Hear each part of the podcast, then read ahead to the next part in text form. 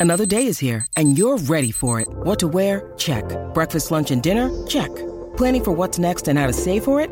That's where Bank of America can help. For your financial to-dos, Bank of America has experts ready to help get you closer to your goals.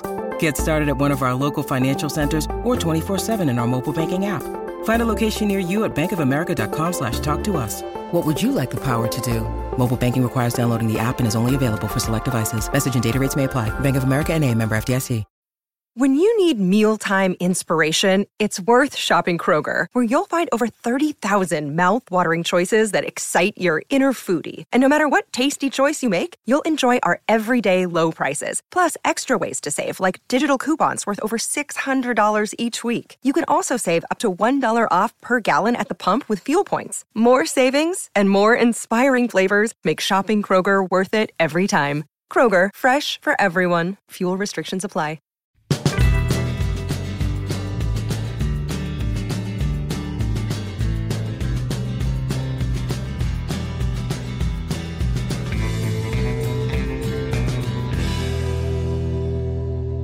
From the BlueChew Studios, welcome to Stories with Brisco and Bradshaw. I would be Bradshaw. That would be the WWE Hall of Famer, Oklahoma's favorite son, Mr. Gerald Brisco. And we got the original Rock, the Rock, the magnificent one, the first king of the ring, one of the longest reigning intercontinental champions of all time. He is the magnificent Don Muraco. Don, thanks for joining the show. Aloha, live from Hawaii. Don, we really appreciate Finally. you taking the time off of the off of the beaches over there in beautiful uh, Hawaii Sunset Beach. If I'm not not wrong, you're you're you're right off the Sunset Beach there. So Yeah, man, yeah, we appreciate here. you taking the time to come out here. In the middle of big wave season, too, boy. It's Wow. beautiful out there. The ocean, the ocean's mean, angry today. hey, is this the time of year they have they have that uh, Duke special where all those where surfers come? Well, yeah, the over? winter time, you know, from November to March, or you know, it is uh, is. But right now is uh, actually it's about two weeks late. Usually, usually hits right around uh, New Year's. All the real huge surf. Now we got. Um, well, we had big, huge surf couple day before yesterday, and it's supposed to get huge again today. Go down tomorrow, come up again, go down again and get really big, gigantic on Sunday. But that's just the forecast, you know, the the, the maps and stuff out there. I know back back in your day, I know you've retired from the board also, like you have the ring. But uh, back in your day, you you were riding was some of those big. What's some of the biggest waves you ever caught out there, Don? Oh, I was never, you know, I wasn't, uh, I wasn't that and 12, 15 foot, not the, not like the big, not like the waves they're riding today. Those guys are just incredible today. They're out in the middle of the ocean doing things, you know, towing in, and uh, they have these new foils and all kinds of. Uh, they just had, they just ran that Nazare in Portugal the other day, and I saw some uh, footage from there, and those waves God, they had to be in the 80, 100 foot range. That that bay, that canyon in in uh, in Portugal. It's it's it's it's it's all it's all on the on the on the Facebook and stuff. It's incredible That, how they can live. That's insane. Did you ever meet any of those guys like Hamilton or any of those guys like that? Those big time surfers. What what's in their mind? I mean, their mindset. They got to be insane to go out in the middle of the ocean and get up on those giant waves. Man. Just a different type of athlete. I, I just uh, now they're really really you know really gone crazy. But I know I well I'm well you know about 10, 15 years re- removed from knowing a bunch of the guys you know hanging around knowing you know and and you know some of the original guys that uh, I went to school with guys like Jeff Hakman and and Gerry Lopez you know original two uh, surfing legends um, from you know oh 60s and 70s and uh, so you know I knew yeah I, I was around a lot of grew up you know a bunch of guys surf big waves surfers and stuff How much have, have the boards changed since uh, since you uh, got in? Oh my God, just incredible. The the things the things these kids are doing now on the surfboards are just um, and they're not big boards. They're they're their water skills, their their their ability to to, to dive under waves and stay in the you know their, their conditioning and stuff is just just insane now compared to you know before it was guys drank all night the night before and heard there was a swell coming and you know stumbled down to the beach and just paddled out a bunch of crazy guys. We talked about the surfers sounds like a wrestler's life there. yeah, yeah, yeah. yeah.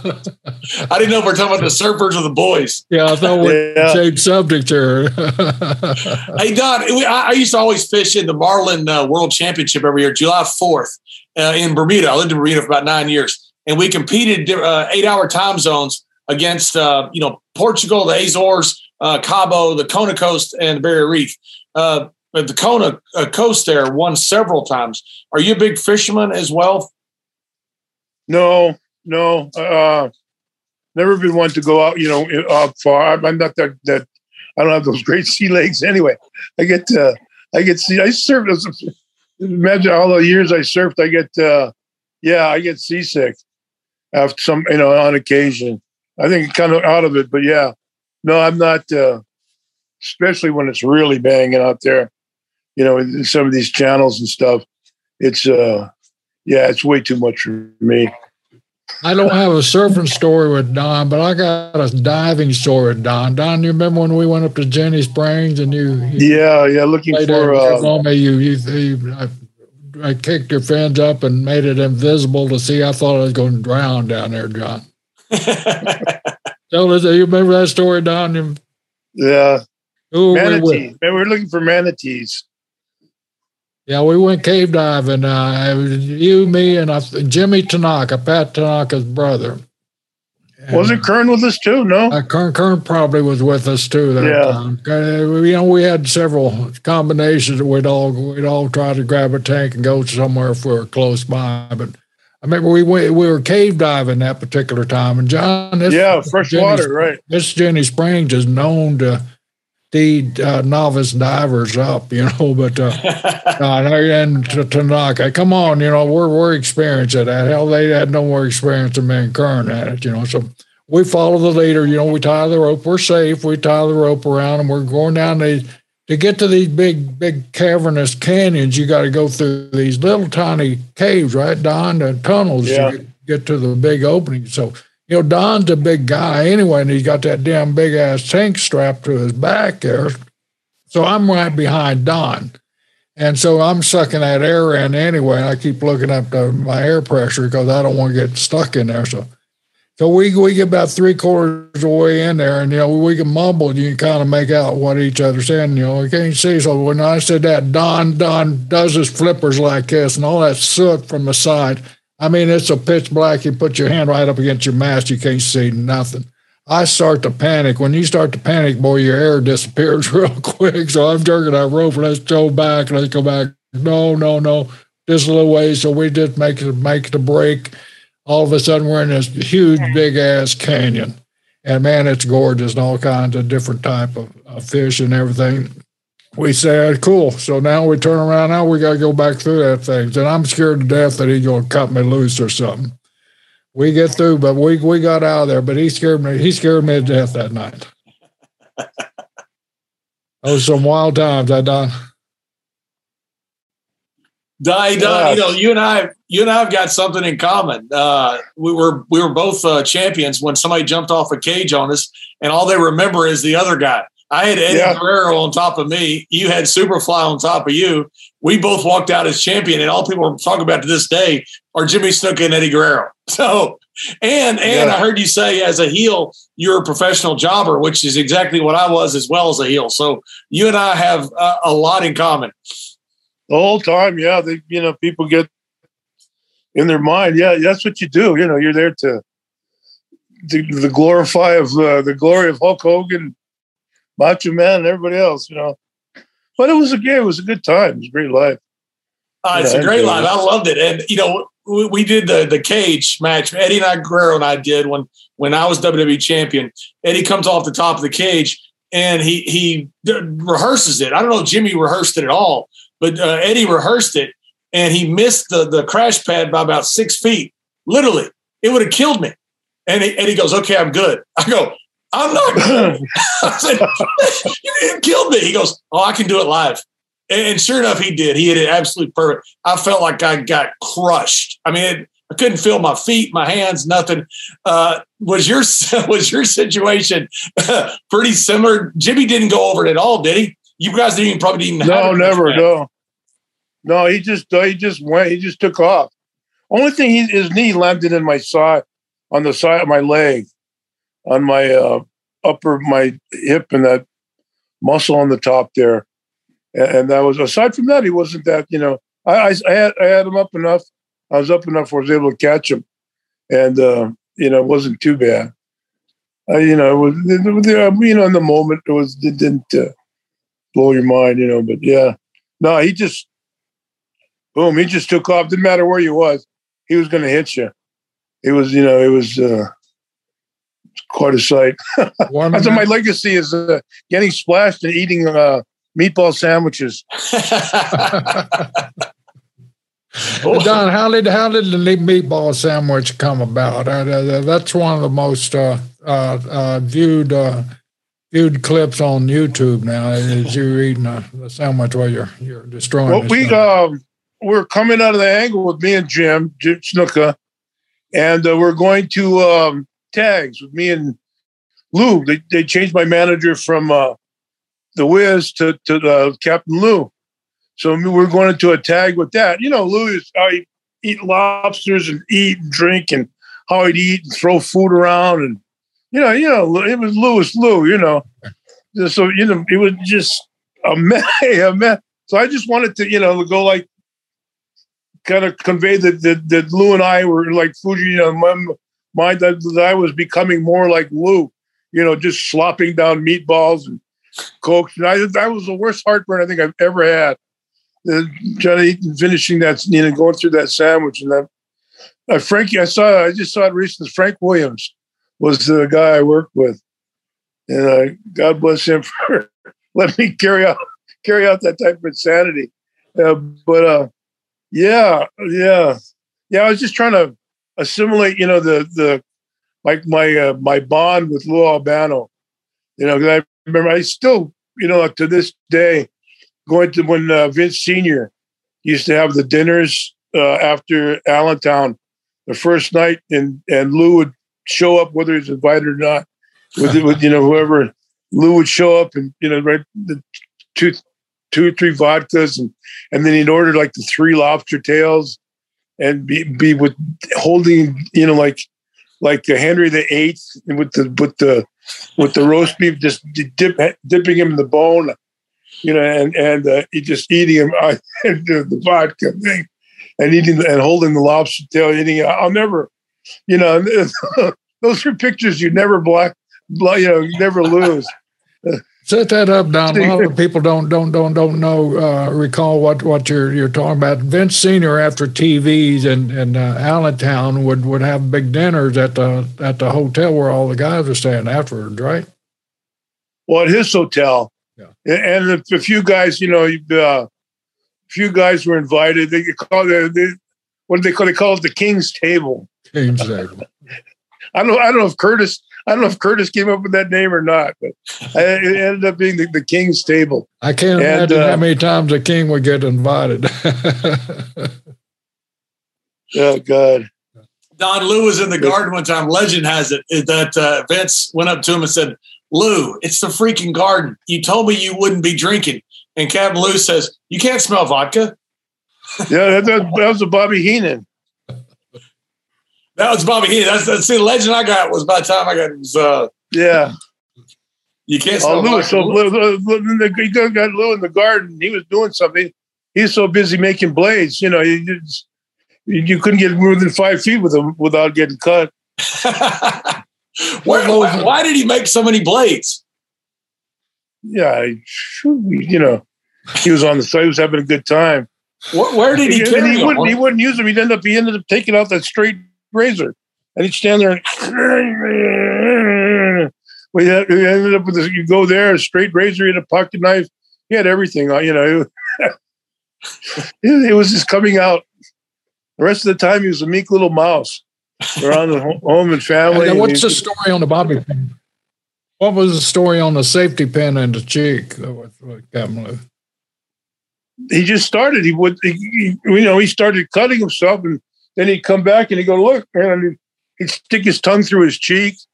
You know, and you know, he was just, uh, I guess, hanging around Curtis or, you know, uh, feeling no pain or whatever. But yeah, and then then he started putting those rubber bands in his cheek, and that's how I guess that's how Cyndi Lauper was drawn to him.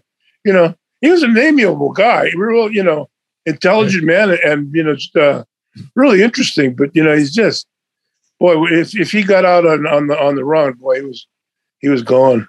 How did you get along with all that rock and roll uh, troop there? I know you were you were you were pretty pretty tight with Captain Lou there, but uh, did, did all those guys kind of mix in Wolf's guys and, and all and Cyndi's guys?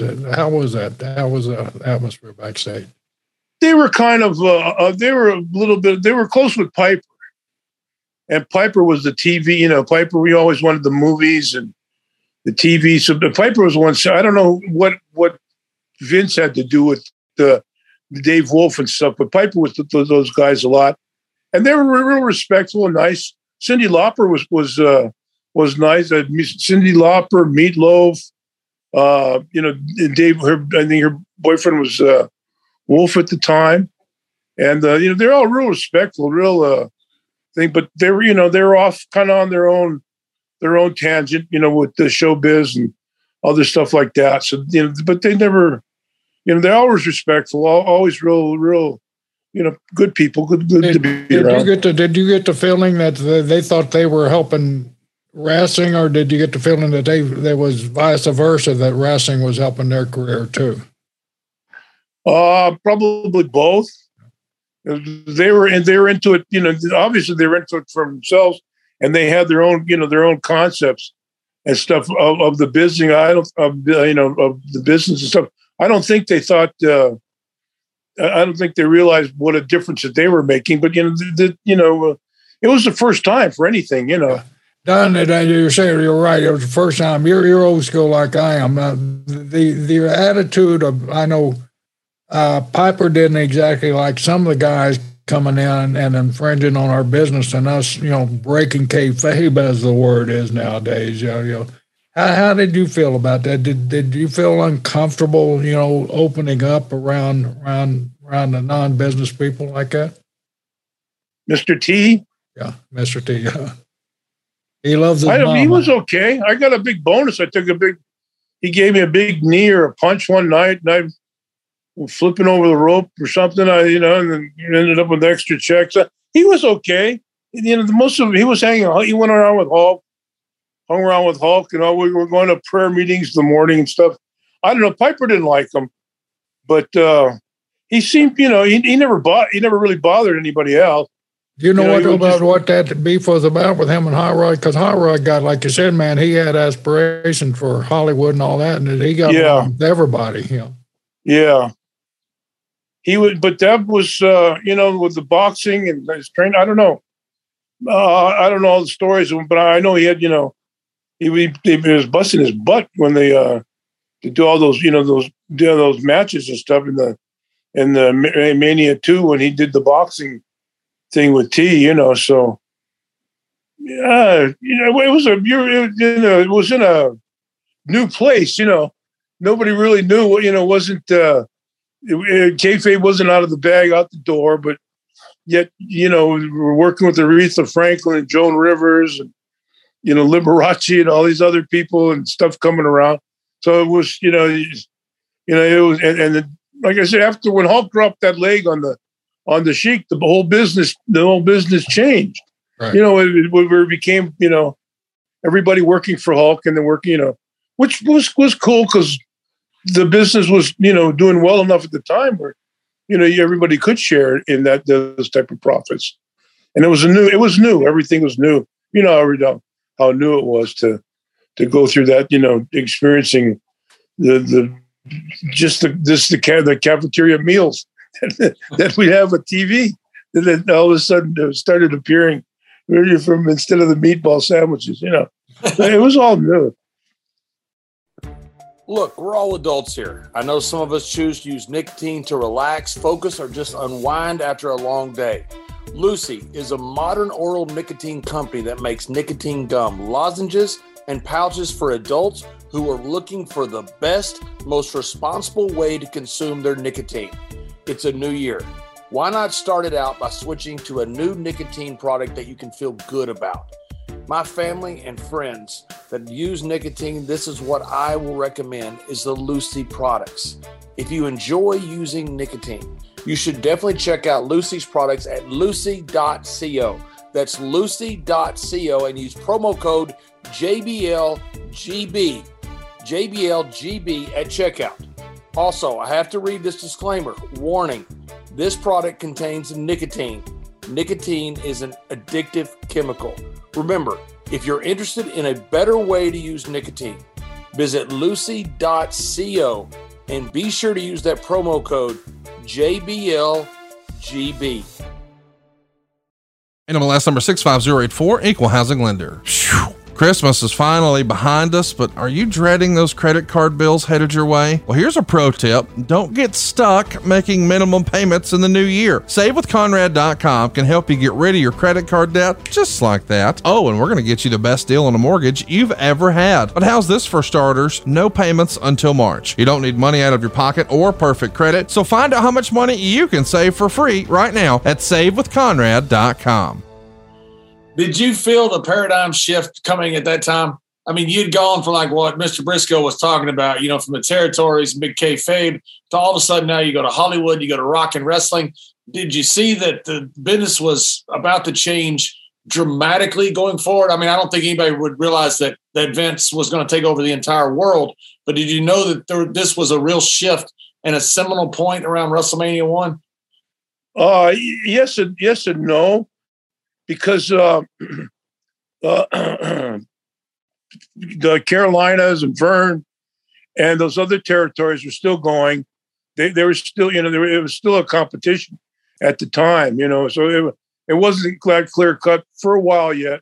And then after when things get started rolling, when I got with Fuji and we are you know, flying over the place doing all those all those little vignettes and those little storylines, and everybody started those Tuesday night Titans and stuff like that. You know, then then then, then you could really feel, you know, a, a real change, you know, a turn coming around.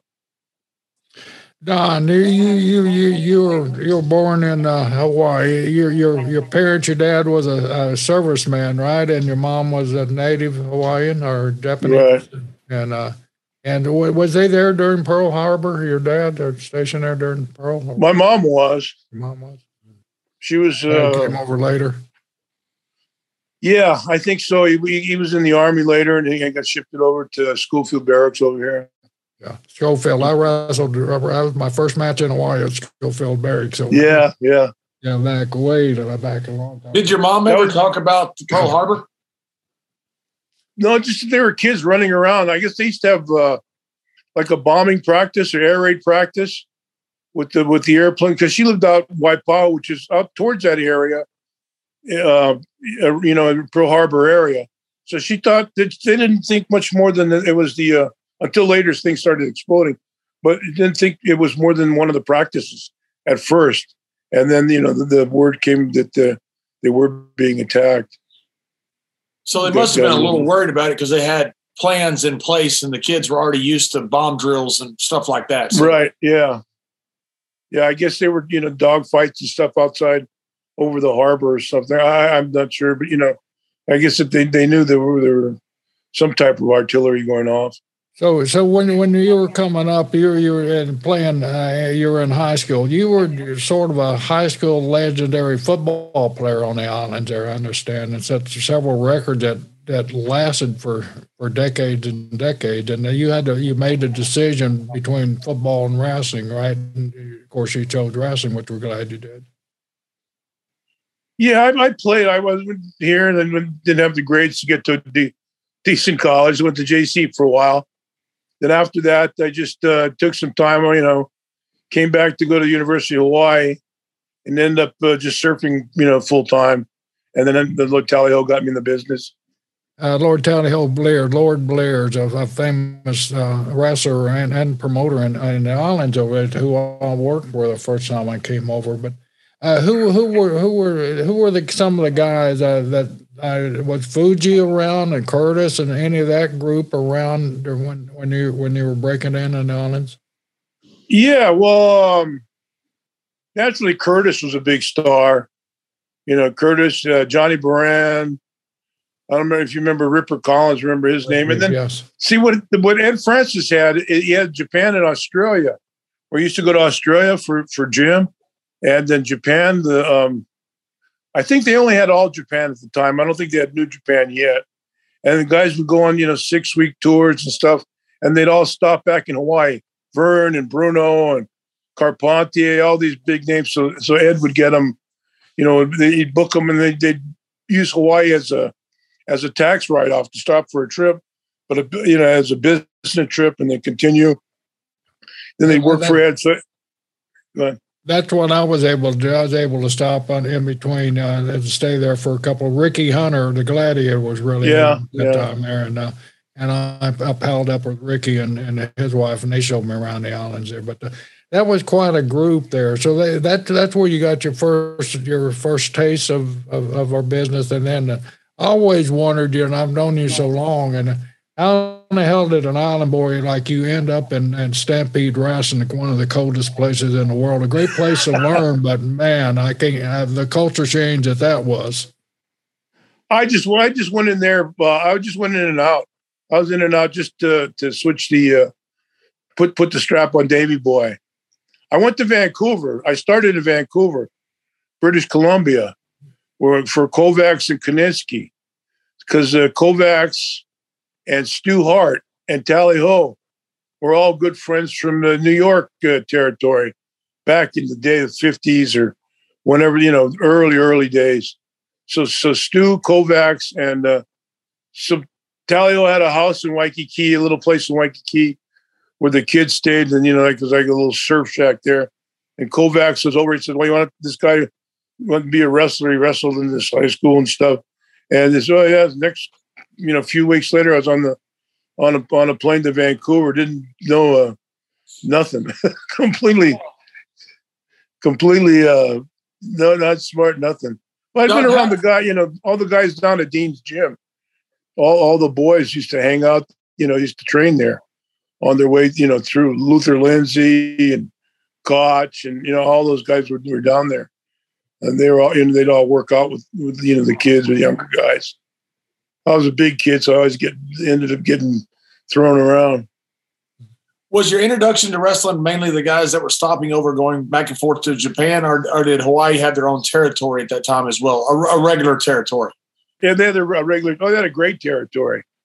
Ed Francis was uh, miles and miles ahead as far, as far as TV production and stuff. He was he, Johnny Barend was doing coming coming out of coffins and you know it was like you know like it was like Vincent Vincent in the, in the 60s you know it was just uh, it was really off it wasn't uh, really off the wall. Ripper Collins was had that that southern draw and and he would just murder murder Hawaiian Hawaiian phrases and you know Hawaiian you know Hawaiian talk and stuff like that. And it would just it, he just was perfect. White guy fat white you know chubby white guy with the just no, just totally disrespectful to the language and the culture and everything. And he was he made just a he was here about 15, 20 years. He just you know he just retired. You know they just they liked him. Then finally you know he eventually turned a babyface. But he was you know uh, number two drawing heel for years and years. He just it was just a perfect uh, mold. What all cities did they work? I mean, obviously they worked uh, Oahu, but what else did they work uh, as far as regular uh, cities and, and, islands? Well, Wednesday Wednesdays they had the, their their normal town. Start back in the old days. Started with the Civic Auditorium, which kind of would kill it when they left. It was the, and then they would have a big show and blow it off at the Blaisdell. Then uh, Saturday and Saturday or Sunday, you would have a uh, one of the, the like Schofield Barracks or Bloch Arena, one of the um, one of the military bases, perhaps, you know, or, and then, you know, another weekend you might have uh, Kauai and or Maui and Hilo or Kauai, and another, you know, and, and that was about it. Three days, three days, four days a week. Four days would be a just overloaded. So I don't think you'd have one. But you have the and the TV on Saturday, and uh, you know they just they just the TV just owned the island. It would it was uh, incredible. You obviously grew up watching it. Were you were you was wrestling something that you considered growing up?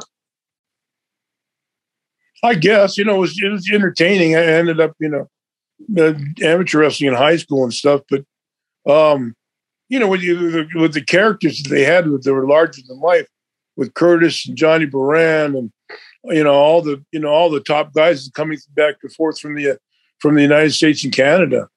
That uh, you know would, would you know then they'd have the uh, their Saturday show was like ran like about an hour and a half, and they started with uh, they started with like a, a, a 10 minute uh, where they where they work an angle. They started with a 10 minute in the ring uh, ring demonstration, wrestling holes or some type of demonstration, you know, and then they they they'd uh, maybe work an angle or something out of there. Then from there, they may go to a first match, you know, five ten minute first match. Then they go do about 45 minutes of promos, just interviews and all the, you know, all these all these great interview guys that they'd have, you know, Curtis and King and Barend and Ripper and Pedro and, you know, all this just, you know, whoever happened to be coming through town, Bruno or Gagne or, you know, all the guys that had, had, had great experience, a lot of experience and stuff. And all the promo that people, you know, from magazines and stuff that everybody knew, knew a lot. And Tally Ho was a great uh, moderator. So he could just, you know, dig everything out of every you know anybody. So he was you know he was able to bring these guys to life. So it was just so that you go. So you, you're talking on of our our 30 minute show minus the commercials. You're hitting about 50 minutes of promos. so that, that that's a prototype of WWE programming. Yeah, well now it is, but yeah, this is, you know, I'm talking. You know, we're going back to the 70s, 80s. Yeah.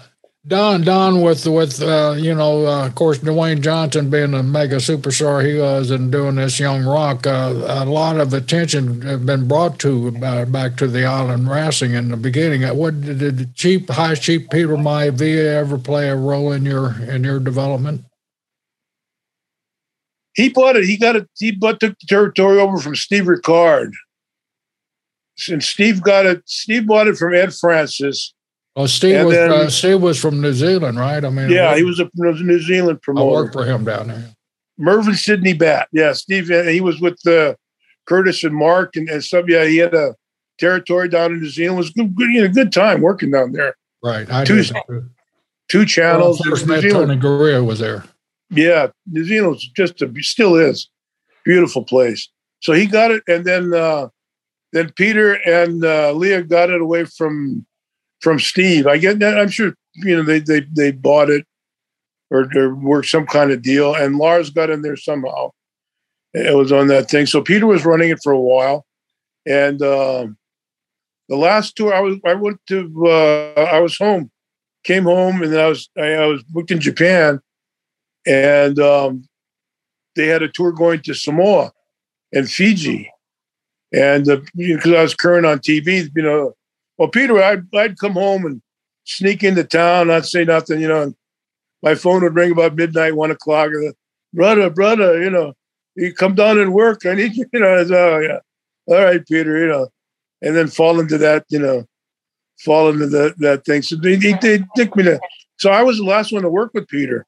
And we flew back on the plane together. He came back. The cancer was Kim bothering his, he had intestinal cancer. So I, I left uh, the islands early, and he left with me too. He came back, and wasn't long after that the cancer wow. took over. well, I'm not, not going to go there, but you can go on record. You killed uh, Prince Peter Maivia. the, uh, you, worked a lot on the, you worked a lot on the West Coast, right? You worked with Vancouver, you worked uh, L.A., you worked for Roy Shire. Were you there when uh, Pat was there as well, Pat Patterson? Yeah, yeah. At, uh, it was between after Ray was gone. Well, Ray was in Minneapolis already, so Pat was uh, Pat Pat was Pat was Roy's booker, and um, it was a fun. You know, it was a nice little territory. I could serve. I lived in Santa Cruz, which is you know an extra half hour, forty five minutes out of where where everybody lived in Hayward and Richmond, Oakland area. So I, you know, but you know, I I loved it down there in Santa Cruz. The trips were basically short, and um, money wasn't real great, but you know, the living was good. And how long were you in LA at the at this Coliseum? Oh, gee, just uh, I would just shoot in. My my folks lived in L.A. I went there, I went there for another time. I was uh, switching the belt to somebody to the Korean, some uh, Korean guy that they brought in. I forget who I took it off. I think it was a, maybe a round robin or something. They, they brought me in. Uh, I, I, stopped over, so they're using me to, to switch the belt to uh, Korean assassin or whoever it was that, that Louis Tillet was booking. I don't know if you, I know Jerry remembers Louis, but Louis Louis had gone to L.A. and taken over the book. I think from, uh, or was was it before or after uh, Ernesto and those guys? I, am not sure. From Garibaldi, wasn't there? Garibaldi, Garibaldi, yeah. Yeah, that's what I thought. Yeah. yeah. John, uh, John and I have talked about this a couple of times, and you you probably verified or, or, or disputed or, or add add a lot to it because you were there. Did you notice a real competition between Northern California wrestling and Southern California wrestling? There was quite a bit of difference in, in the two. There was there pretty big competition between the two two sides. Um, how do you mean competition? Not really. The um Roy wouldn't go past Fresno, and um, uh, LeBell wouldn't go north of Bakersfield, pretty much. And then Roy worked out from San Francisco out to Sacramento and Reno. And I think uh, we went to the Vegas, as a matter of fact. Roy was doing Vegas too. And uh, Mike LeBell was just uh, pretty much around the LA area, down to, down to San Bernardino, San Diego, San Bernardino, up to Bakersfield, East LA, and the, you know the he owned his own. You know they owned that Olympic, and had all the LeBell's on the Olympic. Yeah, Aileen Eaton. They had all their their boxers from Tijuana, Mexico, coming up, and they were paying them. So that was so they had two. They had that the weekly TV show. I think they paid them for it, or, or, or just before pay TV, but they were making commercials commercial. The weekly TV show then they'd have a weekly house show there. I think then I think they had two boxing cards uh, a week as well, and then the roller derby. So they're you know, they were they were running that that uh, building right in downtown LA. Yeah, that Olympic crazy. that Olympic is a building I always wanted to work in. You know, the, around the country, there's certain buildings that you know kind of you know you say the name of them, you think professional wrestling. The Olympic was was one of those buildings that that I missed out working on. And John O'John got to work in another one, and then Helman Helman Guerrero had one of the most classic matches up in the Cow Palace in San Francisco. But those were special special venues. Yeah, yeah. The old uh, Tiger Nelson. You have, you have Tiger Nelson in the shower. He come and guys would tip, tip him a couple bucks, you know. And he was old. God, I guess he, he, he worked in the 40s and 50s or long. He's an old. Tally Ho knew him and stuff. Tiger and he'd come in with the bottle of alcohol. Look, let me rub your back. Let me wash your back here. And then he'd have the alcohol. He'd turn around. I'm going to give you a blow job. And, and he'd spray alcohol. He spray alcohol over it. He was a, he was a, he a, character. And then the old Olympic auditorium, that was a classic place. And in Vancouver, you got uh, you were there with a young Andre the Giant, right? Right. How was yeah, Andre just, then? I mean, when I, I, you see pictures, you know, a lot of people remember Andre from say WrestleMania three, you know, and he was that was not the same Andre, you know, that that wrestled Hansen back in '81 in that classic match in Japan, and you know, the young Andre was a, a terrific athlete. That's the Andre that you met uh, there in Van, uh, Vancouver, right? Yeah, I was breaking in, and he was breaking in. The, he came. Don Leo lived in. Uh, Don Leo Jonathan lived in Vancouver there so, and he was uh, he was the only guy big enough, I guess, at the time, and ad, they thought and agile enough to work with uh, Andre in, in Montreal.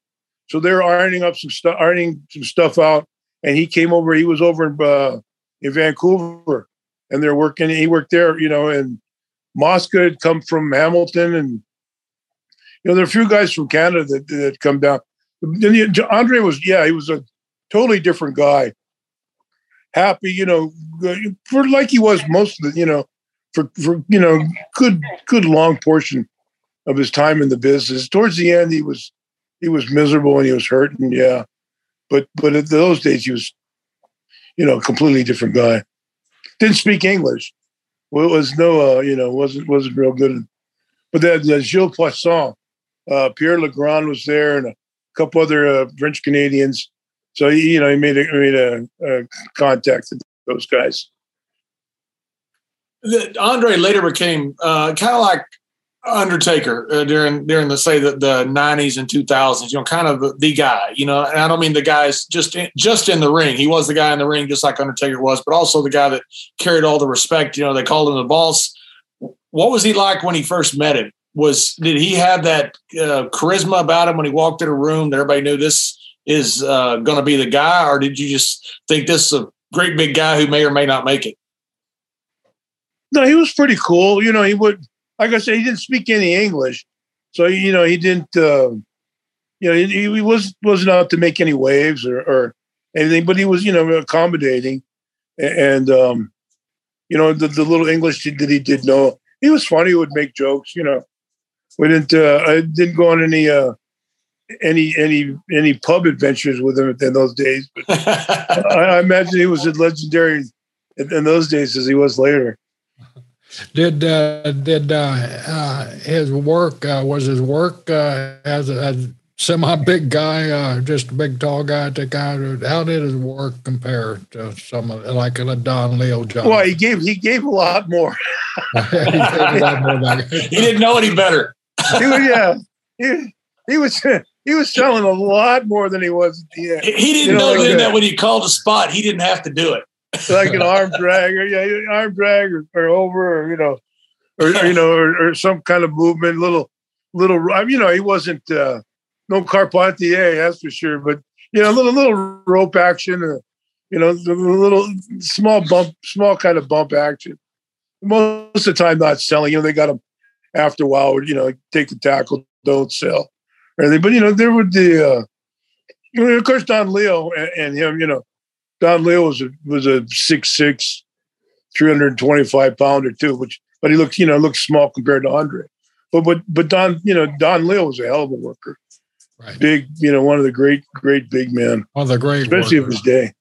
But uh, you don't even matter what with Don Leo, you know, he was great work uh, big workers. He was just a great worker. yeah, yeah. Yeah. From one of the, you know, from back then he would go and see him at six mans and because he worked Vancouver and stuff. And he'd go out and he'd, you know, he'd do the selling. And why, why is he selling? You know, he should be have, but you know, he, yeah, he would, yeah, he was just a, yeah, smart guy. Well, real, real, uh, mountain man, you know, up in the mountains. And he had a diving company in the ocean and uh, deep sea diving with the uh, nitrous oxide mixes and stuff. Yeah, wasn't he? A, wasn't he a welder, underwater welder too, or something like that? Yeah, yeah. he and um, ooh, what's the name? Uh, Smasher Sloan. Smasher Sloan. I don't know if you remember him. He was he was he he worked for Don Leo doing that. Oh, Freddie Barron is that the same as Freddie Barron? Right, Freddie Barron. Then Smasher Sloan, a guy from here around here. Same guy? Oh no, different guys. Different guy, yeah. Oh, there was well, there was another guy. Yeah, but they all, they all work together doing that at one time. Yeah, yeah. Down, uh, you know, yeah, ice cold water. Yeah, freezing water. They got Not a mountain fun. man right now in the WWE from Canada uh, named Brock Lesnar. yeah. And, and, he just pretty much owns whatever mountain he wants to call his now at this point. It's kind of the same thing. he looks like yeah. a mountain guy. He, he, he looks like whatever he wants to look like. Yeah. Um, so so you left Vancouver. Is that when you went to Verne at uh, or did you come down to Florida at that time? No, not yet. I went to uh I went back to LA first for, for just for Christmas. My folks are still in LA. And uh, they booked me with Tolos on TV. And Tolos got me over real good. So asked me to stay there for a couple months. So then I, I, stayed there for a couple months and then I went to uh, Hawaii, and uh, Ed and, and Lord said, you know, you want to stay here for a while. So I hung out there oh, about seven, or eight months. And then Verne was coming through with his family on a vacation. So I think he was there to solidify the Billy Robinson deal. It was a Billy needed a visa and papers and stuff to, to get into um, to get into Minneapolis to work there. So I guess you know Verne was getting him his papers and Tally Ho was getting his papers and stuff in Hawaii, and uh, so they they closed that deal with Billy going to um, Minneapolis AWA for Verne and stuff, and Curtis and Lewin uh, conveniently were running tours to Australia at the time for Jim, and that was the same time. It was in the uh, early seventies, early seven. So I had a they offered me 800 a week US, which was great, you know, 70, 71. That was fantastic money. So I, I got, but uh, Tally didn't, knew better. He didn't want me to go with uh, Curtis and Markey. So he got me, uh, I, he threw, I was, they threw me in on the Robinson deal. I got picked up, uh, I got picked up. I, they took me, uh, I worked with Fuge. He put me, they put me with Fuge in a 20 minute Broadway uh, opened the card, and Fuji, you know, Fuji was a hell of a worker. Just you know, like is that when you first? Is that when you first hooked up with Fuji at that time? Oh no, Fuji was one of the guys from Dean's Gym. Fuji, Fuji was down there. Fuji was a big time. He was, you know, he was selling aluminum siding. Always, he always had the big cars, the Cadillacs. Was he always? Was he? Yeah, but was he always the big personality? The big, big. Yeah, yeah. yeah. Yeah, like like Schofield when he, you know, they, you know, Schofield was probably a 25, 20, 25 minute trip from Waikiki, you know. So he would do the old Baron Leone thing. He'd get my car, low up, and drive all back and forth across the island, buy lunch, buy, you know, then load the, bring the cooler. Okay, come on, come on, come on, come on, you know, food. Buy, you know, buy all the beer, buy the, the case of beer and, you know, Chinese food and everything else. Okay, get the poo poo for the the poo for the ride home with the beer. We got you know another eight hour trip going back to back to way. You know, I didn't tell them eight hour, but you know, load up all the coolers and the food and everything else. Have the matches, get in the car. Twenty minutes later, drop them off the hotel and take off. and the old Anton Leone. Uh, oh God. You guys had a pretty tough crew. You guys had a pretty tough crew up, up in uh, uh, Minnesota. You had uh, Mad Dog, you had Mulligan, you had Billy Robinson. I mean, you guys had some. You guys had a a really lot of guys weren't tough everywhere else, but just some really tough guys up there in Minnesota. Harley, Harley, Lars, Larry Hennig. Yeah, a lot of a lot of uh, yeah. Great with the, all those guys were great help. Were great helpers with work. Learning. I was just learning to, how to work. Just just just got in the business less than a year and they're all uh, they're all more than help more than helpful, you know, as far as trying to grow in the business and learn, you know, what was going on. That's was a great environment there? to be around. What's that, that? I said that's a great environment to be around when all these old timers are willing to pass the trade along. Yeah, I was. Yeah, I was. Everybody was. Everybody was just a. Everybody was a teacher back in those days. You know, it was it was incredible, and the you know, it was back then. You get you work with somebody different every night too. You never got stale. like in Florida, work with you, Jack, Kern, Dusty. You know, every night I get somebody else to work with. And when you get in that uh, rotation in New York, it's Steamboat, Steamboat, Steamboat. I love Ricky. Don't get me, you know, but you know, every night it's the same guy. You lose your any type of creativity or you know any any uh, you know thought you may have. You know, just becomes a pattern after a yeah, while. all the changes, sometimes I think that's the worst change that, that we, we've, we've made in the business where, you know, we, we had such diversity when we were in the ring. We could work with a, with the King Curtis one night, you know, as a brawler and a fighter and, and, you know, and then to get in the ring the next night with a Mark Lewin, who was a, who was also the same, but also Mark was a technician. A lot of people fail to realize how good of a performer Mark Lewin really was on the working side of the business instead of on the gimmick side of the business. Yeah, and, and the mind is you know the as, as relaxed and you know as as uh, thoughtful as you could be. You know, because it was yeah, it was yeah, it was really entertaining. You know, to be working different guys you know every night, and uh, yeah. I saw that you of, did Don, where uh, you're talking about different workers working with different guys in different matches. You talk about Stan Hansen versus Andre the Giant in Japan about what a great match it was, about how physical it was, and then you talk about how Stan a couple weeks later was wrestling Dynamite Kid, right? And it was just it was a great match also, but a complete different match. You got this high flying young guy, and you got this giant, and Stan goes out with both great matches. But that talks about the diversity of yeah, every day yeah. working with somebody else.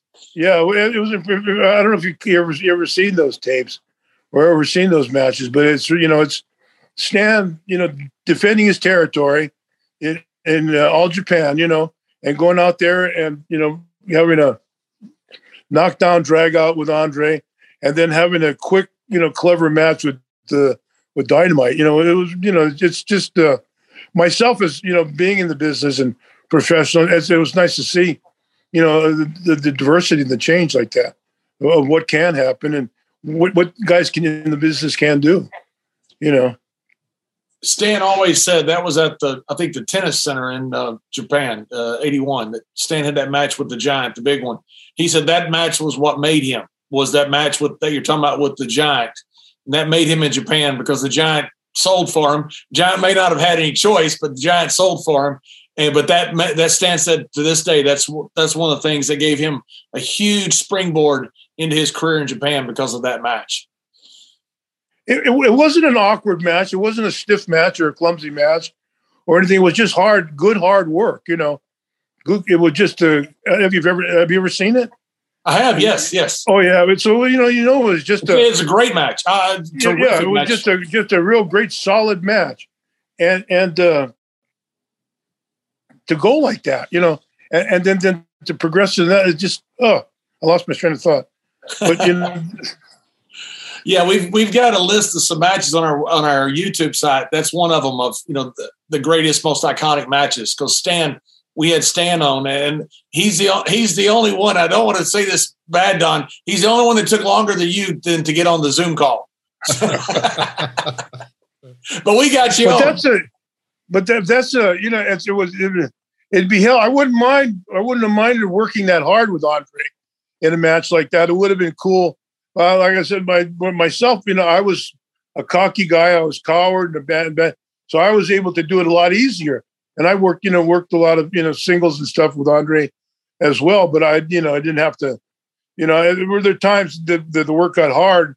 You know, you you were sweating and you were, you know, you were working hard to get through it. But that, uh, you know, you you were it wasn't you know knock down drag out like uh, like that match was. Is like different characters. There's, you know. there's nothing done like a big uh, big uh, heel that's a coward. I have I happen to know a little bit about that too. yeah, yeah, yeah. Yeah, you know that, that that's a role that you guys both played and, and played it with such psychology. To have been a heel is it's more than breaking rules. It, it's it's getting into people's mind and the little nuances that that you carry and you gotta want to be a heel. You got you can't be afraid of being a heel. And neither one of you guys were ever afraid of that that stigma of being a heel or afraid of anything. And I think that's that's really the difference in in being a great heel and just playing a role of a heel. Well, if you you know you got to feel. I got. I was lucky where I came along in Florida, where I had the Jack Brisco look-alike thing.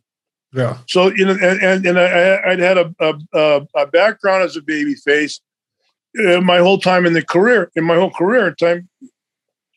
So I was able. To, so when you're able to go into people's minds and say, "Well, he can be like that, but he chooses not to be." That's where people get and they get. Uh, you know, we were able to we were able to sell that you know into their into their being where you can be to do something, but you're going against the grain uh, without having to instead of being like the Iron Sheik or uh, Eddie Farhat Sheik or somebody and just running around and tearing people off, you know. Yeah, you, you had the unique ability of being Don Muraco, uh, Jack Brisco like wrestler, and also being a, a Terry Funk heel like wrestler. And you know, you had a wide range of of, of, of, of gamemanship in, in in your game there, which I think really helped you along. Yeah, well, it helped you know being exposed to such a wide range of characters, you know, in our business from Jack to Dusty to Buddy Colt, just the guys in Florida alone, you know King Curtis to you know, uh, you know, you, you, you, all the people you form, you meet on, on, the road, coming along, coming down, the, you know, up and down the road that you in your travels, that that you you know, you, all these characters that you're able to build on.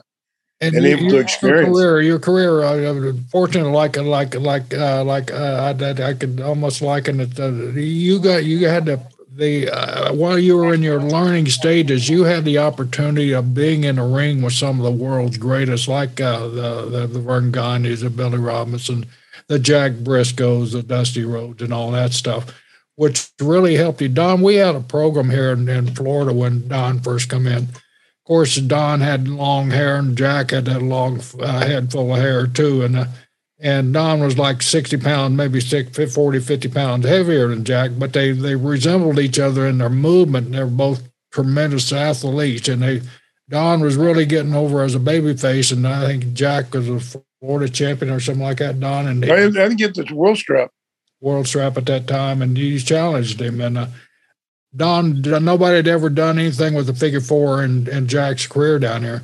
And Jack hooked a figure four on Don after one of these great, uh, fantastic matches. Don rolled it over, reversed the figure four on my brother. I mean, uh, and he grabbed, I think he grabbed a rope there for the extra. The heat that he got was just just white hot. And from there on, Don went on to be one of the hottest heels in the territory. Yeah, it was, you know, having great people to work with. And it, it takes, uh, can't do it by yourself. You know, and it's amazing sometimes you have something like that, like Jack Brisco gets the figure four over, gets the figure four over, gets the figure four over. It's why you don't use it for a high spot all the time. You know, use it for the right moment. And, and you have uh, Don Muraco that comes along, who's this huge, going to be superstar. That's when you use it. That's when you let him reverse it, and all of a sudden, people just it blows the roof off, and it blows people's minds. Like, oh my God, nobody's ever done that to the world champion Jack Brisco," and that makes somebody you know, sometimes it's the little yeah. things uh, in our business that that makes stars from that point forward. Well, was that Eddie Graham? You know, Eddie Graham, Bill Watts. That that influence there. They were that that was, that was the Office. They were doing the Office at the time. You know, Watts and and I I, I don't know whose finish it was, Eddie's or Jack's, or you know, or, or Watts or who it, it was. But uh, yeah, it, it, it helped my career no doubt. The psychology you know, of the business in uh, those days was, was our business was built on psychology of, of, you know taking people to a certain place and then boom, just throwing the wall down in front of them. And uh, you know, a great heels is, is, is the people that can pull that off. And you were able, you were still you know fairly new in the business, but you were able to, to make that transition from from the hottest one of the hottest baby faces in in Florida to being one of the most despised hills in the state of Florida. Timing, you know, you got timing in with Gary Hart's army too, right? Gary. No, it was before um, Sonny King. Sonny King had to. Sonny King was running it, and then Sonny left, and then uh, we had a we had that great crew. I always remember me and Curtis, uh, Hattori, and Joe LeDuc. I remember you and you, we would go to Jacksonville, and we'd have all those uh, all the you know all the the potluck food. You and Jack would sneak by the window, and we'd pass you guys. yeah. we we'd hand you play guys plates of food. And you know there there was no better place to eat than at Butler Aviation where we were at. Even Joe LeDuc had he brought a whole crock pot with him making Canadian roast. Yeah, even playing, John, we had to maintain uh, kayfabe. They, they have their own plane and their own their own. They had you know all the island boys would cook something up. So of course all of us uh, other guys would be over there begging at the hills window, you'll feed us, please. and was, that was the finest restaurant in the town. I tell you, man. When we used to kayfabe in Europe, uh, you know, the heel bus is always the best bus by far. You know, uh, there's no there's no doubt about it. That's the one you wrote on, Jerry, because you're a heel no matter what people say you are. And yeah, and Un- Undertaker would always kayfabe and sneak on the heel bus, no matter whether he's a heel or babyface, because he, he didn't want to be with the baby faces. The heels were always the more, more fun group. Yeah, that's true. So Don, you left here and uh, and uh, in kind of comical circumstances were it wasn't uh, wasn't uh, the greatest uh, split here, but uh, you left here one, one night. Dusty Rhodes was having a concert, correct? Oh boy, you told the story a million times. you, you want to tell the truth? No. oh, we'll go. And uh, it had to deal with I spent, a lot, I spent of, a week in Georgia with my first wife. Going just she just gone through a miscarriage. Yeah. It's just that post postpartum thing drove be absolutely crazy. So when we hit at that time we hit back to Tampa for the Dusty Rhodes rock and roll revival. I was ready for a bottle of tequila and whatever else came down the road. Good God! And we got. So what happened, Jerry? You gotta you gotta fill us in here. We're missing some details. Oh, that, that Don was being primed for for you know a plus run with the American Dream, and that, that Don can tell you the dream had just turned, and Don there was never or anything like it right in our business when Dusty Rhodes turned from from heel to babyface, and people just bought it hook, line, and sinker. Correct? I mean, he was over. You remember yeah. that? And so uh, Dusty fancied himself as a rock and roll singer. You know, I could say he'd get up on stage and he'd holler a tune with Willie Nelson. Willie'd run him off stage and all this stuff. So, so Rocky get, or, or Dusty gets a bright idea he's going to put on a concert. So he rents the armory out, and the kayfabe is really, really uh, strict down here. Bill Watts and Eddie Graham, and like Don said, you know, even airplanes uh, different hangars and sneak over and get food. So it, it was pretty strict down there. So Dusty, Don had just made the switch, and he was still friends with all the baby faces. He still, and so uh, Dusty had a concert where we would pass around several bottles of tequila and whatever else goes on, you know, uh, with the tequila there. And Dusty gets on. He had one his big blow off number was Johnny Be Good or something like that. So Johnny Be Good. Yeah, he busts into that, and then uh, see Don's getting itching to go up there and sing "Johnny Be Good" now. So, so he uh, he busted on the stage, and I think it was Killer Carl Cox or somebody looked at it and said, "Boy, he's gone," and he said, "You got that right." Sure is, yeah. And Don was gone. well, it didn't take long down the road to Fritz. Down the road to Fritz. Uh, they would let me go to gym. so, so who got Don gone? Was it Dusty? No, Don got Don gone. yeah, Don got Don gone. yeah. Uh, Don screwed uh, Don. I was, I, was, yeah, I, was, I, was, I was pounding on the amplifiers. I had a hell of a time. They tell me. yeah, we had the tequila that night. That's for sure. No, no. That was a fun time. But uh, you, then you ended up, uh, you know, it, it, worked out good for you. You ended up in New York and with a great run up there, right? yeah. After, after, you had to go pay your your penance in uh, Dallas for Fritz. that was just that was a quick one. Yeah. I was with Angelo Mosca. I was there with Mosca and Scott Casey, a few of the Doug Gilbert, a few some old timers. Yeah. This is pre uh, Freebird, free Von Erich days. So business, right. business wasn't wasn't what it was, Dom. When, yeah, the boys weren't the boys weren't even working yet. How was business in Dallas? Um, lousy. Not too, you know, you work around all week and then just hope you hope hope you did some business in Houston on Friday. You know, there are a few shows, Austin maybe or San Antonio if they had a uh, a guy from over the border coming in there, a strong uh, lucha libre guy. But um, you know, it's just so so. Yeah, for some reason, uh, I guess Fritz, Fritz was just uh, laying back on it, waiting for his sons to get old enough to get in the business. I guess. Because Fritz, you know, evidently he was, you know, he was the champion and the claw and everything else. I guess he seemed like he was bored or tired or, uh, you know, disinterested, and they just uh, they just kept the board, kept the business going until the boys were old enough to, you know, step in and take over. I guess. David yeah, wasn't far away at that time. I don't think. Yeah, that's when it ended up exploding in Dallas. Became a really hot territory. Was when the boys came in and yeah. rejuvenated the place. So you went from you went to Penance uh, to go to Fritz, and then and then how did you end up in New York from there?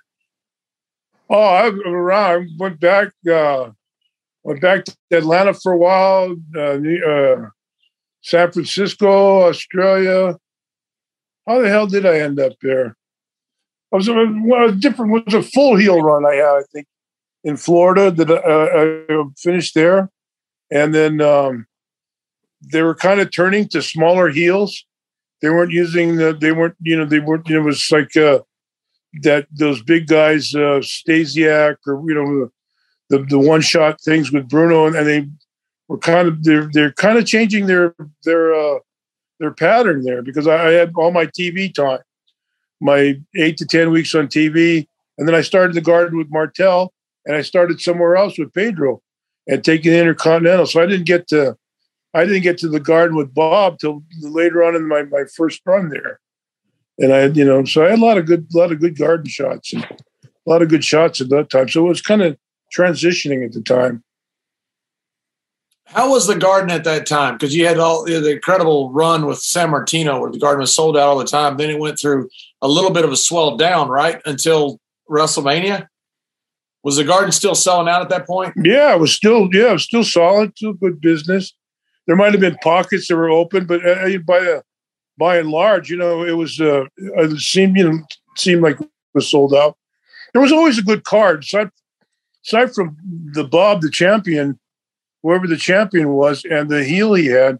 There were there were always there was a tag team, you know, tag team belts. Then there was an angle, uh, Patterson and Slaughter, or you know, uh, Intercontinental. They they always had three or four big angles, like a Sheik show in Detroit or something. You know, there three or four titles, three or four angles. It, there was there was a big uh, a big momentum swing in those big shows. That I heard the business was down in that point, but when I was there, you know, it seemed like to be all, always all those big shows were, were basically full. Was it your first uh, intercontinental run? You were with Jimmy Snuka.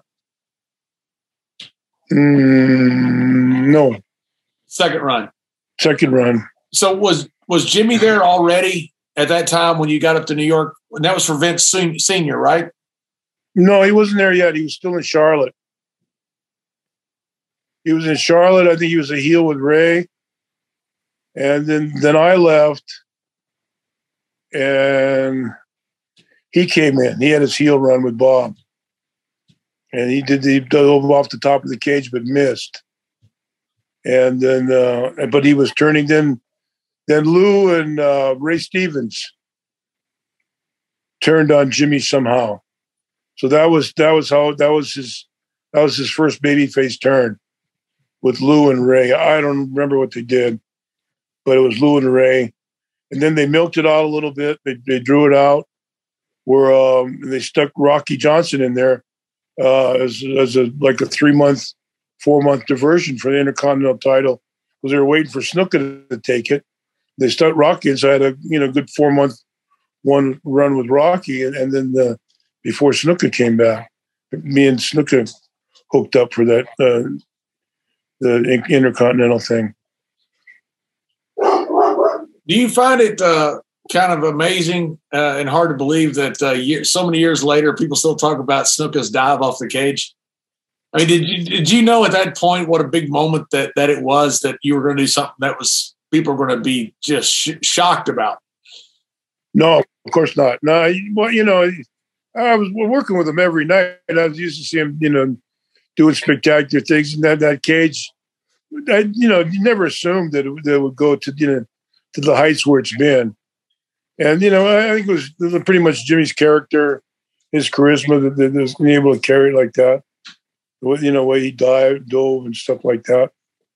Don, was and, it, uh, was was that Jimmy's first dive from a cage in the garden, or had you guys done that from a cage elsewhere in the house shows? We hadn't done it before, but he was in, in his title match with Bob. I guess they blew it off the third, the third, uh, his third show with Bob. He he dove off the cage and missed, and Bob was able to crawl out of the cage. I think I know he dove off the top and missed but I, I imagine that's how Bob got out. Was crawling out of the cage. so that was his first. Uh, whether he'd come off the top before, I, I have no idea. You know, uh, that that jump, uh, from what I've read and what I've heard, uh, are some of our peers. That that that jump and that match influenced so many guys, and so many guys claimed to have been at that garden that night. From from Mick Foley to Bubba Ray to uh, to Jesus Christ and several other people that were all there that night. So that whatever whoever was there. Man, you are you putting Bubba? Are you Jerry? Are you putting Bubba Dudley and Jesus Christ in the same crowd? Don't tell Bob I said that, please. I love Bob, you know. but uh, hear they have uh, they hang out together a lot. So. I knew Bubba was, had important friends. I didn't know it that big. High places. but you're right. People, everybody claims to be have been there. You know, you know, Foley and Bubba apparently were there. I don't know if Jesus Christ was, but it's it's funny how everybody. Oh, I was there that night. I was there that night. You see well, USA had bags too. That's right. USA had picked up those garden shows, so USA I think aired it uh, live, and they did uh, some kind of cable record. I, I guess they had they pro- promoted and programmed it because they had that New York. You know, they got that channel, that station right. in in New York where they show in the in the city where they show the, the garden shows and stuff like that. So, but yeah, uh, yes, the, network, I think it was USA had just picked it up, and they were shooting garden shows. I was that before Doctor D slept the Stossel, or that was before, right? Yeah. Okay. Because yeah, that, that, didn't, that, didn't, come until after before Hulk. Yeah, came up later with Hulk. Yeah. After WrestleMania, so. Yeah. What was you there that night? I think so. I I I, I think those are. Um, I was I was I, don't think I was in the territory. I think I was up there. Uh, I was up there showing doing some promos or something. I was I wasn't far from coming in, and I think they put me in the first match with Tony. And guys were, you know, oh, they shouldn't put you on the first match there in the garden, you know. But you know, just had a match, and um, Fuji and Stossel and Dr. D you know, all that was going down over there. I was I was in the dressing room when it happened. We heard all that commotion and everything. We're just getting ready to go to the ring. We didn't know whether Stossel was knocked out cold or what. We just heard all this commotion as we are coming out of the door, and and we everybody, you know, everybody in the dressing room felt it coming, you know, and uh, and Stossel or, uh, Schultz, I'm gonna I'm gonna kill this son of a bitch if he asks me. You know, I'm gonna kill him. And uh, so he asked him, and uh, what'd you say? I mean, he gave him a chance. You know, and uh, wow, I mean, uh, we we hit the, we saw him hit the floor, and about that time they were rushing us through the ring, so we didn't know ever see the aftermath what happened. so he didn't know if he had killed him or what. We didn't know if he killed him or what. We just saw him down on the floor shaking. what was he? You, know, you know, wrestling that night? Do what? Was it you and Jack wrestling that night? Yeah, we were wrestling Murdoch and Adonis, I believe, that night. Oh wow! So you saw uh, Stossel hit the floor. We saw him hit the floor. We were coming out of the door, and all the lights were just right at the side of the door. They were interviewing. We saw Stossel standing there. Of course, we knew who Stossel was from TV, you know, and we knew the vol- volatility of, of Schultz. And Schultz had been saying because the the word was out that you know they were they were there. They were interviewing wrestlers that they were trying to put the expose out on, on wrestling. Schultz said, I'll kill the son of a bitch. He asked me. and he asked him. and I mean, I mean, you know, people had to know Schultz. People who knew Schultz knew what was going to happen. And I, um, I don't know. Well, nobody been set it up. I, I, that's what I was going to say. I don't know if Dave was really set up to do that because they knew how he would respond, or if it was just a spur of the moment. But Don answered the question for me. it was set up. Yeah, Vince. Uh, Vince knew in his heart was going. Uh, the, you know, given any kind of rope that he'd be slapping the guy, wouldn't be wouldn't wouldn't be long. You know, before he, he'd, he'd all off and smack him. Doctor, you know, you know, Dave. So he was that kind of guy anyway. You know, he was always, uh, you know, always talking, always angry. Always angry, that's for sure. So, Jerry, you're not saying you're saying that he might not have been set up, but the table was laid perfect for it, right? Uh, it was set, man, with the finest oh, yeah. silver and the finest china you could display. So, Jerry, what what was the feeling right afterwards? I mean, did anybody say anything? Anybody well, when we come back from the ring, of course, we wanted to know if the guy dead or alive. Oh, he's okay. He's okay. just slapping Schultz, just slapped the shit out of him. And Schultz sitting over in the corner, you know, doing the twitching and all that shit. And then we, and we just heard heard all the loud noise. And Hogan, I think Hulk Hogan, Hogan, brother, you missed that one, you know what happened? Uh, he told us, oh, well, I said, well, we saw him hit the floor. He said, yeah, he slapped him. I think he said, I think he got him twice on the way down. Yeah. so he wasn't, he wasn't pulling nothing, man. But everybody, everybody expected. Everybody knew what was going to happen. I mean, it just come. The timing was just there, and it was just you know, Schultz, Schultz was Schultz, and uh, you know, and uh, so uh, like I said, uh, you know, a lot of us thought you know it was a setup deal too. You know, where, where you know he was put in that position to do that. it sounds through. like Stossel was a guy that was a pain, and nobody really wanted him around, right. and so you Schultz was conveniently put right in front of him. yeah. yeah, and there, and, you know, we were we were told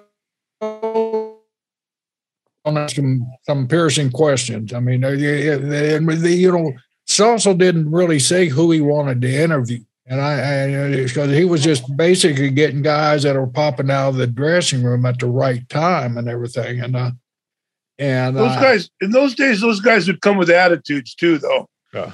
They, they would come and they're, you know, they would, they would have, they'd have a, they would, they would, you know, like nowadays people are more, you know, uh, respectful, more, yeah, more respectful, more, in those days they're trying to, you know, they're trying to make an ass out of you. Well, Stossel was there to get something sensational, and yeah, he got it. Boy. He did.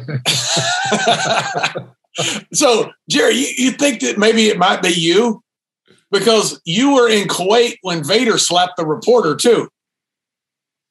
I just happen to have that influence on people, John. so I bring out anger in guys. I mean, I you know I brought out anger in you all over the country of Germany and South Africa.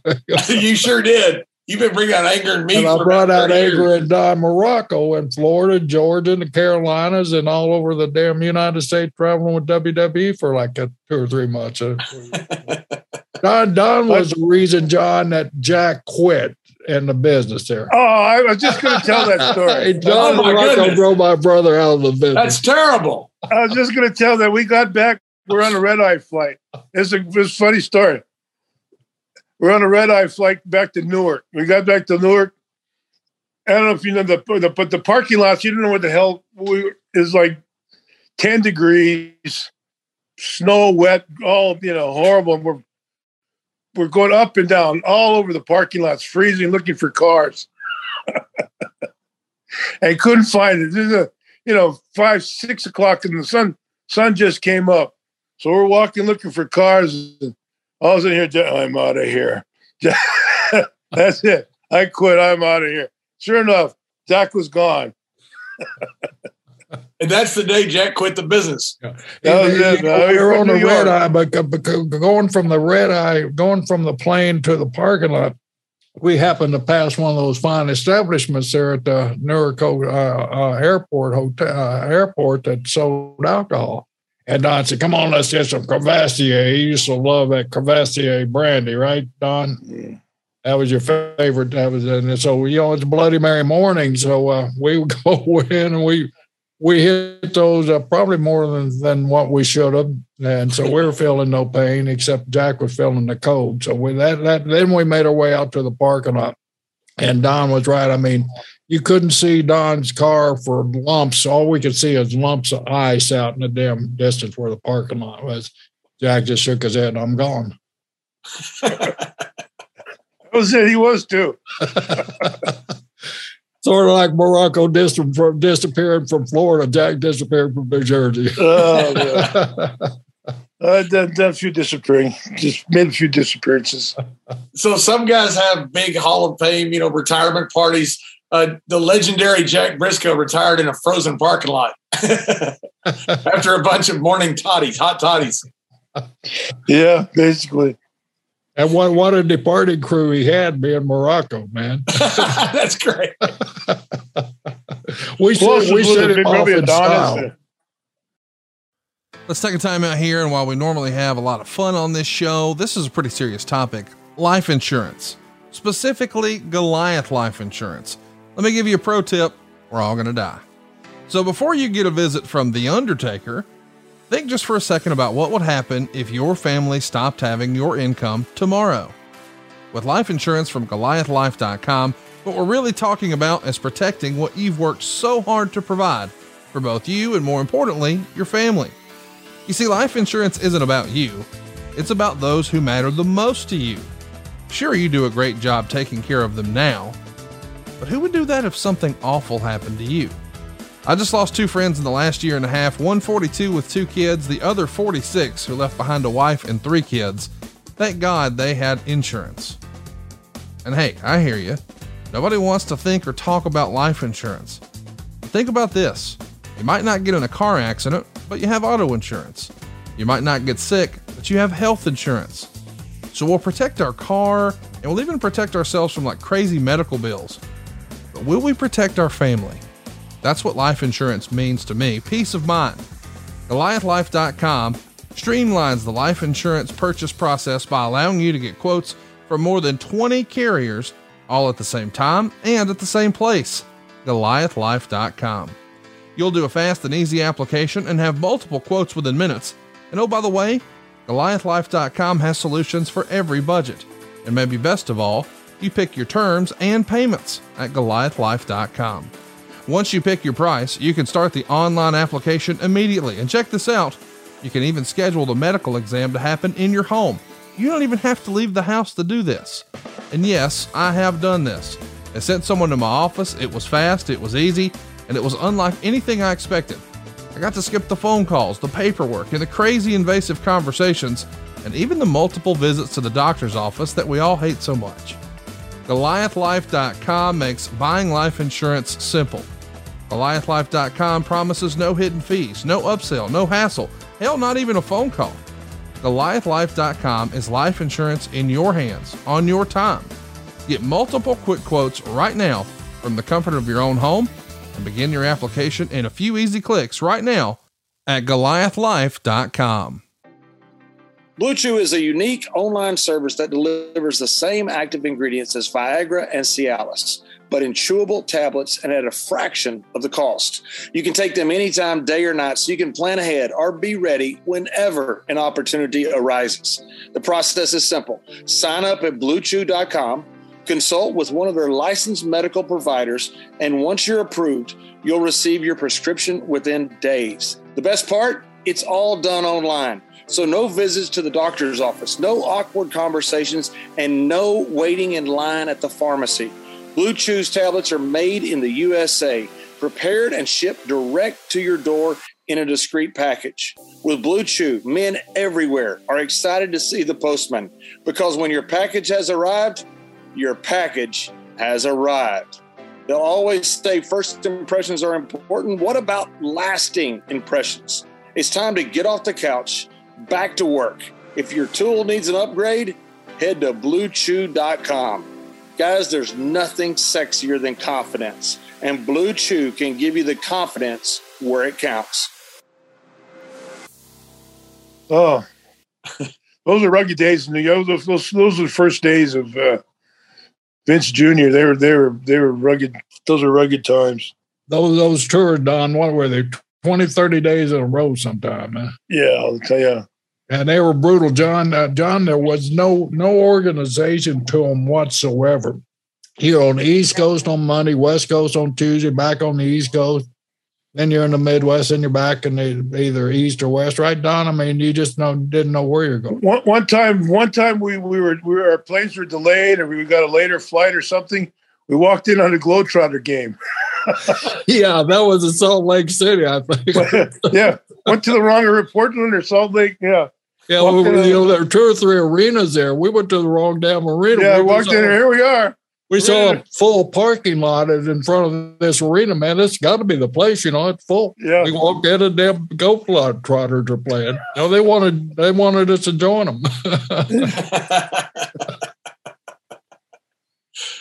Don, what was the uh, difference between uh, senior and junior? Working for you worked for both. What was the difference? Whoa. Hmm. Well, senior was laid back, you know. Uh, old style promoter, you know, respect.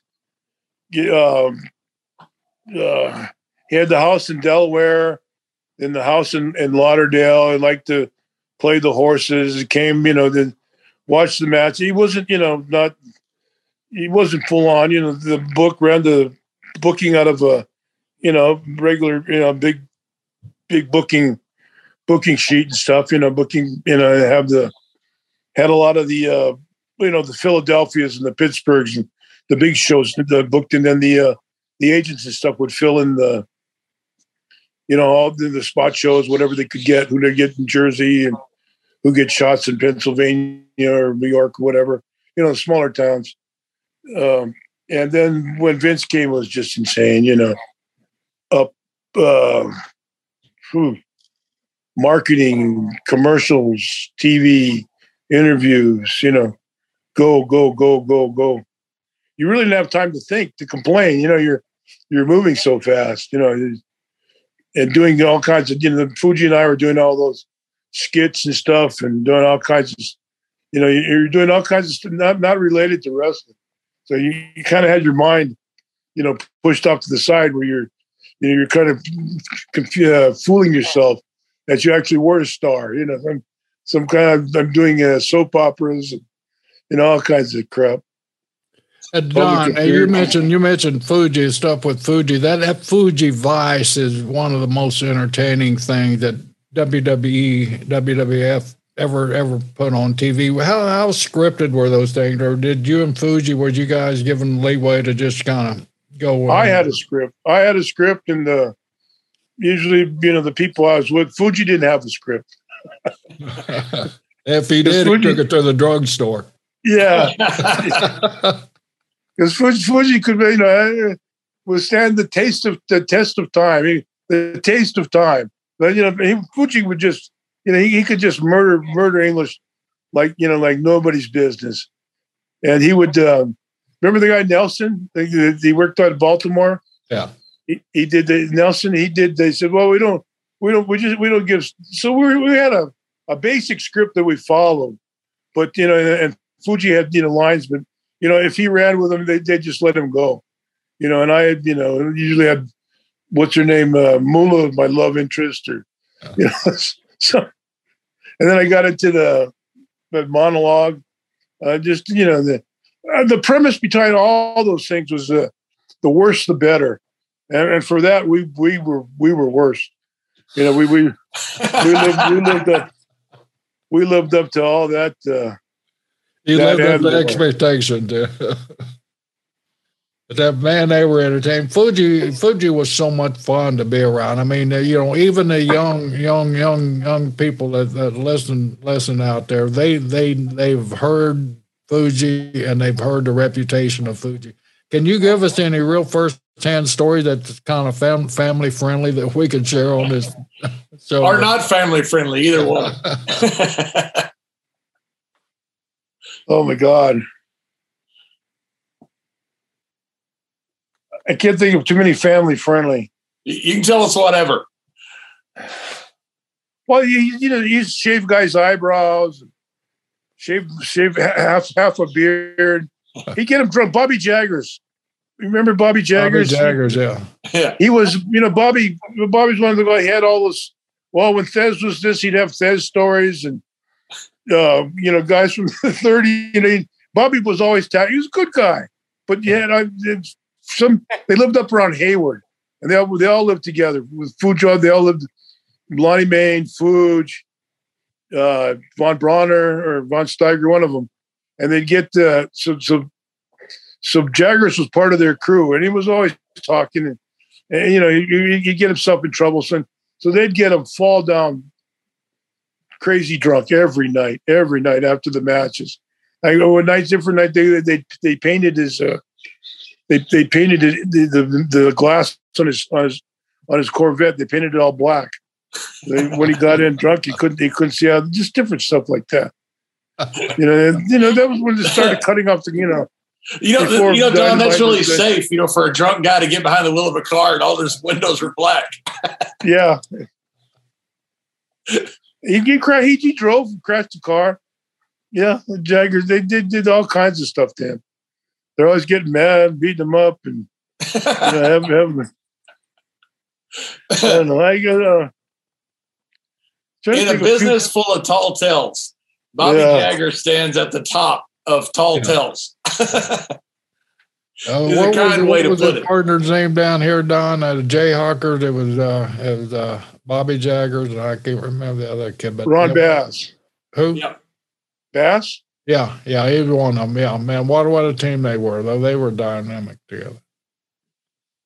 Yeah, they- they're good looking, big guy, you know, good sized guys.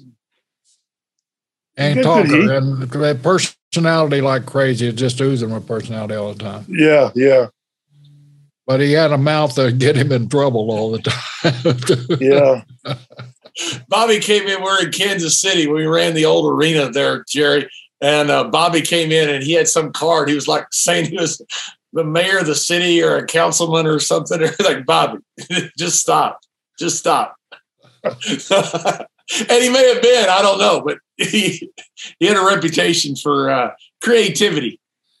Creative. At least, yeah. You know, Fuji, uh, when I came in WWE, Fuji was, you know, toward the end of his run, but I was there for quite a while with Fuji. And I would just watch him because I was, I was scared to death of it because I'd heard so many stories about Fuji shaving eyebrows, things going in bags. I would sit there and talk to him, and the whole time I'm sitting there thinking, okay, is he pulling something on me? Is he not pulling something on me? I thought he was awesome. He was great, but I was uh, very aware around Mr. Fuji. You had to have a great time uh, riding with Fuji. Did you ride with Fuji also? Oh yeah, yeah. I Traveled with him. Well, he was my manager for. We were together, you know, for quite a while, several months. All through all those, you know, he was all the. Phew. When the Hulk, when Hulk, uh, when Hulk came in, I, I don't exactly remember how, but I ended up with Fuji uh, Yeah. as my manager. Yeah, what a crew you guys had together at that time. You had uh, you, uh, Fuji, you had Piper, you had uh, Cowboy Orton, you had Hogan, and and uh, and uh, Mr. Wonderful Paul Orndorff. I mean, Paul. just- man, just Orndorff was something special back in those days when he died. Yeah. Yeah.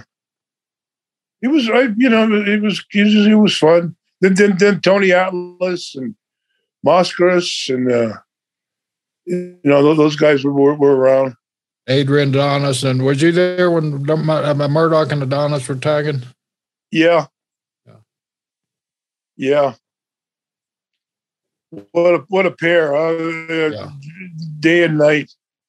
Combination, Yeah, but they they- they clicked. They, just, really uh, clicked together, though. They, you know, they they had that old school work. Both of them had that same style of old school. Boy, they have two guys that Amen. could work their ass off. Each, either one of them, man. It's, I still talk. But when Murdoch was that uh, that uh, West Texas uh, Dory Funk Jr. You know that that uh, that that's Doy Doy Senior, whatever. That that's cool, and he, he was you know master of it. You know, been, been in Japan with him half a dozen times. You just watch him work with the Japanese guys. You know, just you know how, and, and then Adonis, all his his style. What was it, Fred Atkinson? Yeah, the guy from up around Buffalo or Around Hamilton Buffalo. that broke him in. yeah, yeah. Yeah, If if if uh, media would have been the same uh, as in later days as when Mur- Murdoch was going, Murdoch would be held at, in the same esteem as a Terry Funk now. I mean, because uh, Murdoch was that good and and and that that had that kind of charisma and ability to to do anything you needed to do in the ring. Yeah, ring ring wise, but he wasn't not, not crazy, not as crazy as, as Terry could be. Murdoch and Dusty were a great team. I mean, Murdoch and Dusty, those guys were fantastic together. Yeah, in, in Minneapolis, they were together. Was that your time in Minneapolis when they were together? Yeah, yeah. I, I've been. I was with Dusty for a week in Japan when he was finishing up for uh, Oklahoma for Watts and stuff, and uh, Verne sent him to sent him to Japan for, and that's why I hooked up with Dusty. First time I met Dusty and he came in and you know we're talking. So right at the, the when he first started doing the promos, I was at the airport and Larry Hennig is oh this guy Dusty Rhodes. I said oh, yeah I was with him in Japan. I was watching you know I'd, I'd seen some of his tapes and stuff, so I wasn't too surprised. But everybody there was whoa, hey Daddy, let's, let's go with American Dream, you know, and then coming down. He did his Brian Blair impression. That's right. Well, the way Blair got a book out for sale on Amazon said, "Be uh, Truth Be Told." We'll, we'll give that up another plug. Here. That's right. Brian oh, Blair's book, "Truth Be Told." We'll give another plug to it. We've only given about four thousand plugs for it. Don, we, he, we he was on our show recently, and I, he must have plugged that book uh, like ninety nine times. You know, Brian, you know, forever businessman. You know, every every breath he was saying, uh, saying he would bring the title of the book up, and it's a oh, great book, by the way, too. I always talk about that time with at Yeehaw Junction. Yeah, we had Brian tell that story last week, the mooning story. oh God, that, that was funny. that was just and everybody just sitting in the everybody sitting in the restaurant. He had to come in. That's the best part. yeah, after he's just you know hanging out, hanging out of the hanging out of the trunk with his pants down, and then you know it's got you know, and everybody's sitting where you know, giving me a, a, BLT or whatever, you know, soup and sandwich or whatever. What a topic for your BLT, huh? like he was, he was as red as he was as red as Rick. You know, he was just red. Or beeper oh, man, he would he would game for any rib that you wanted to pull, and he was usually the butt of all of them. Speaking of butts. Don, every time we ask him a question, he would hold up his book. He goes, "As I to say in my book." Oh god, it was great. Uh, so he, is he selling any? What's that? Is he selling any of them?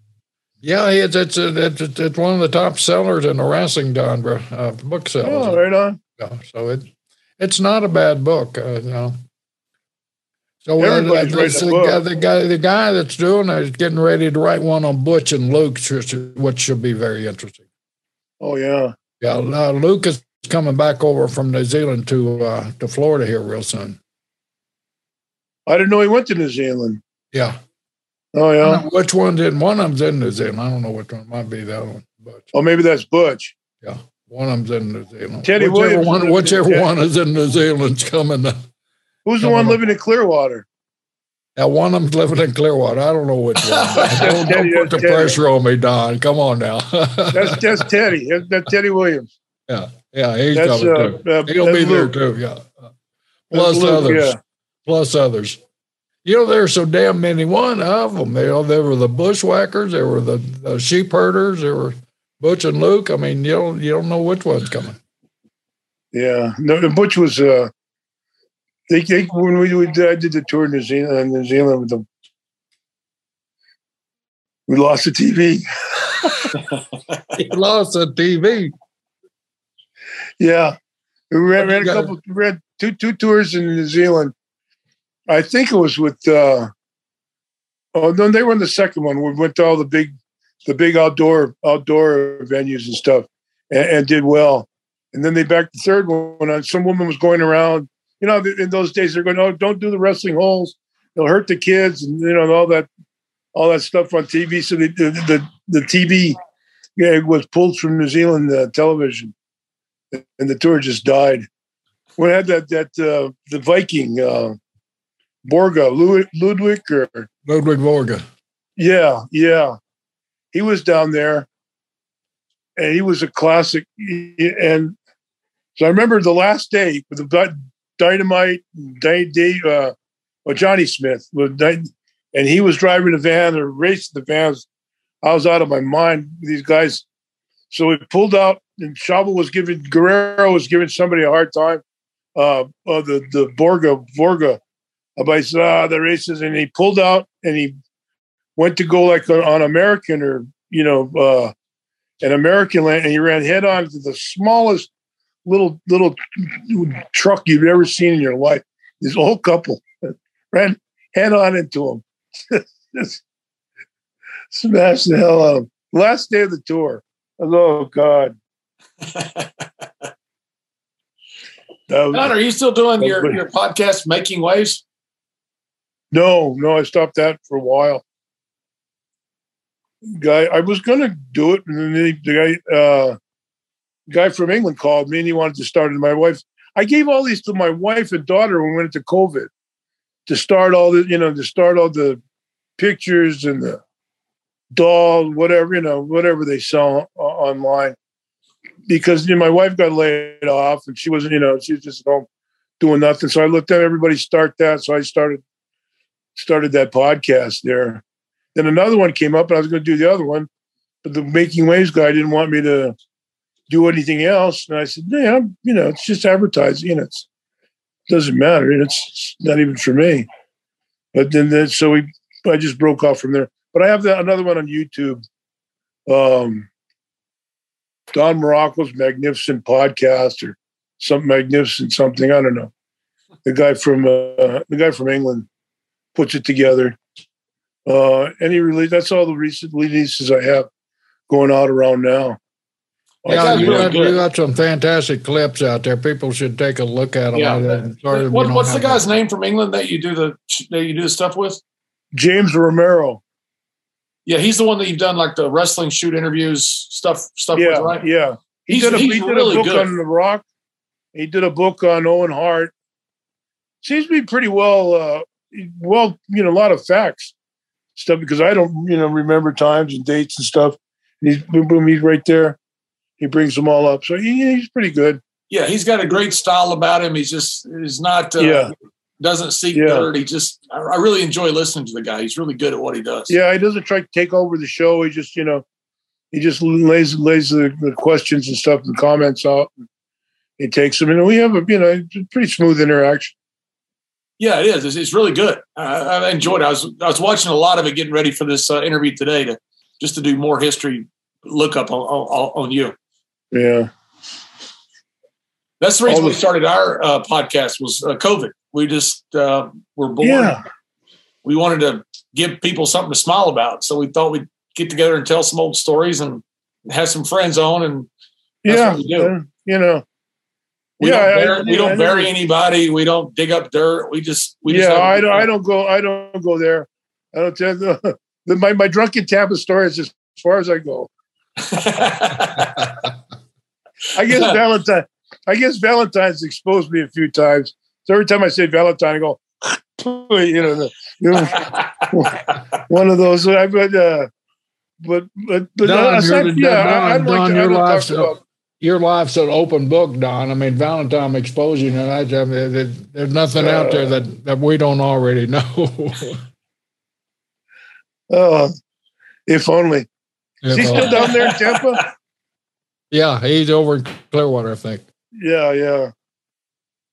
I got. We, we was trying to get him on on that that, that podcast. yeah, Valentine's there in Clearwater, Jerry. Yes, Greg, the Greg. turtle. the turtle. Yeah, yeah. I I got to wrestle uh, Greg, you know, which is a great thrill. Uh, as far Crockett was running Texas or something, and somebody they, they they didn't promote in Waco, so the Heart of Texas Arena seats thousands of people, and the promoter got mad at Crockett and didn't even put it up on the billboard outside. So forty seven people showed up, but it was a bought show. So Crockett says we're going to run a full hour and a half. So I go out there with Greg Valentine, who's this great worker. You know, I thought this is easy. You know, we're in the last match. And thought this is easy. Johnny Valentine showed up to watch Greg. I've been in easier car wrecks. oh my God. Oh, and Greg, there's 47 people here. He goes, and my dad. oh, you're, you're, killing me. Oh my God. you're killing me. Uh, but you only had one speed anyway, though, so it might have been might have been a little heavy, but there's one speed. That's right. It was the same speed. It was just it was just very heavy. Every punch was just an inch longer, just enough to really hurt.